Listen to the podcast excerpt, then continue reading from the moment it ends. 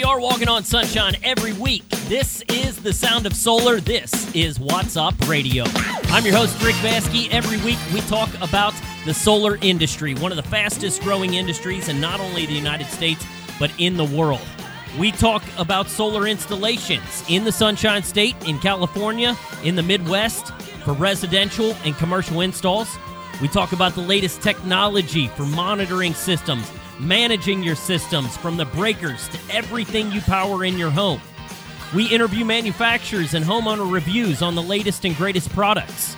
We talk about EV vehicles, EV charging, energy storage, batteries to power your home for the state of emergency, whether you are in wildfire zone or you are in tornado or hurricane zones. Federal tax credits in the new sustainable infrastructure. What's changing? What new grants? What tax incentives for the homeowners and businesses that are out there state by state? The increasing electrical rates, I don't care what state you're in, the demand on electrical rates is going up with peak use hours, demand hours. How do we balance that out as a business or a homeowner?